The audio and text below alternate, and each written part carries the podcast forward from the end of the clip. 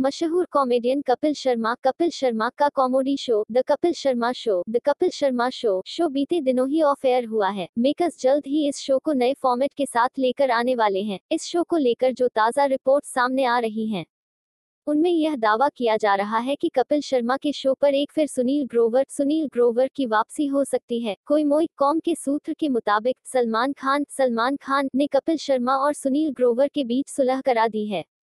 अभिनेता का सुनील ग्रोवर से एक खास लगाव है और सलमान खान चाहते हैं कि सुनील द कपिल शर्मा शो में वापसी करें। सलमान खान इस शो के निर्माता हैं। इसके अलावा बीते दिनों ही कपिल शर्मा के मेकअप आर्टिस्ट ने सुनील ग्रोवर के साथ फेसबुक पर फ़ोटो साझा की थी।